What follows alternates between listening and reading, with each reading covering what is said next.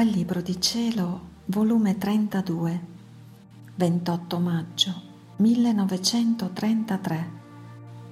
Precipizio, porte e inferno vivente dell'umano volere, porte, scale e paradiso vivente della divina volontà, necessità delle sue conoscenze, regalità che si acquista, la figlia del gran re.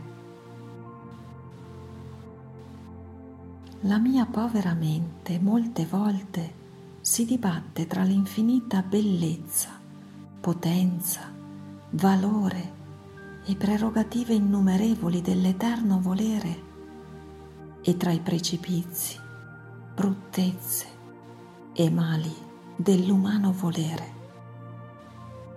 Mio Dio, che contrasto, che se tutti lo potessero vedere metterebbero la vita anziché fare la propria volontà.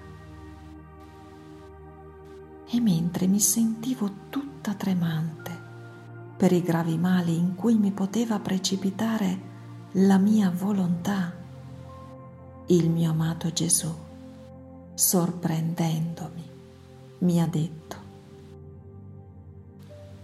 Figlia mia benedetta, coraggio, è necessario che ti faccia conoscere dove si può giungere col tenere per vita la mia divina volontà in che abisso si precipita chi si fa dominare dal proprio volere.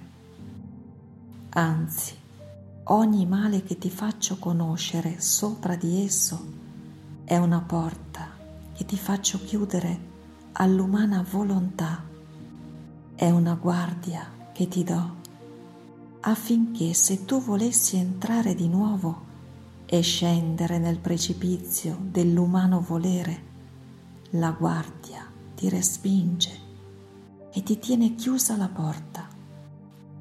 E ogni qualvolta giungo a farti conoscere altri mali dell'umano volere, non sono altro che difese e guardie che aggiungo affinché non ti facessero scendere nel fondo del suo abisso. Perché tu devi sapere che ogni male dell'umana volontà non sono altro che tante porte distinte che essa possiede per scendere nel regno dei mali, dei vizi, dei terrori raccapriccianti dell'inferno vivente fino a rendersi nauseante, insopportabile a Dio e a se stessa. Ed io, col far conoscere i suoi mali, non faccio altro che murare le porte e mettervi il mio soggello e dire, questa porta non più si apre. Ora come l'umana volontà tiene le sue porte, le sue scale per scendere, non per salire nell'abisso dei mali, così la mia divina volontà tiene le sue porte, le sue scale per salire, i suoi cieli, i suoi beni immensi e forma il paradiso vivente di chi la possiede. E ogni conoscenza che la riguarda è come porta che si apre, è una scala che si forma, è una via che ti si apre avanti, che tu devi percorrere per possedere quei fatti, ciò che hai conosciuto. Vedi dunque il gran bene delle tante conoscenze che ti ho manifestato. Sono tante porte che ti facilitano l'entrata nel suo regno. E in ogni porta ho messo un angelo a custodia, affinché ti desse la mano e ti conducesse sicura nelle regioni della divina volontà. Ogni conoscenza è un invito È una forza divina che ti cede e ti fa sentire il bisogno estremo, la necessità assoluta di vivere di volontà divina.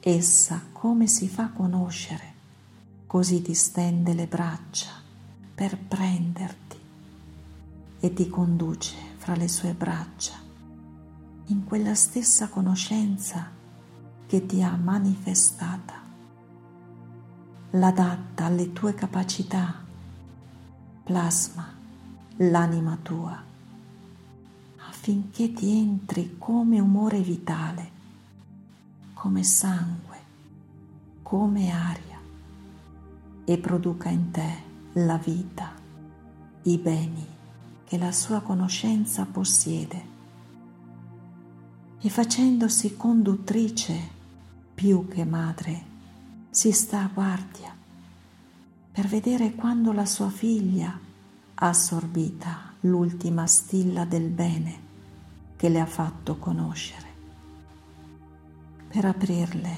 il suo seno di nuovo e sviscerarsi nella sua figlia e farle conoscere altro valore altri effetti che contiene la vita del mio volere e ripete il suo lavorio perché vuol vedere in essa il valore della sua vita, gli effetti, la sostanza dei suoi beni. Ora le conoscenze sulla mia divina volontà istruiscono l'umano volere e acquista scienza e ragione, che non solo è giustizia farla regnare e dominare come vita primaria nell'anima sua, ma è bene sommo che riceve onore e gloria grande che questo voler santo col dominare giunge a darle lo stato di regalità divina perché si senta figlia del Gran Re. Quindi la regalità è proprietà anche sua. Quando la creatura è giunta a comprendere tutto questo, a via di conoscenze e di lezioni che le ha fatto il mio voler divino, tutto è fatto. La mia volontà ha vinto l'umano volere e l'umano volere ha vinto la divina volontà.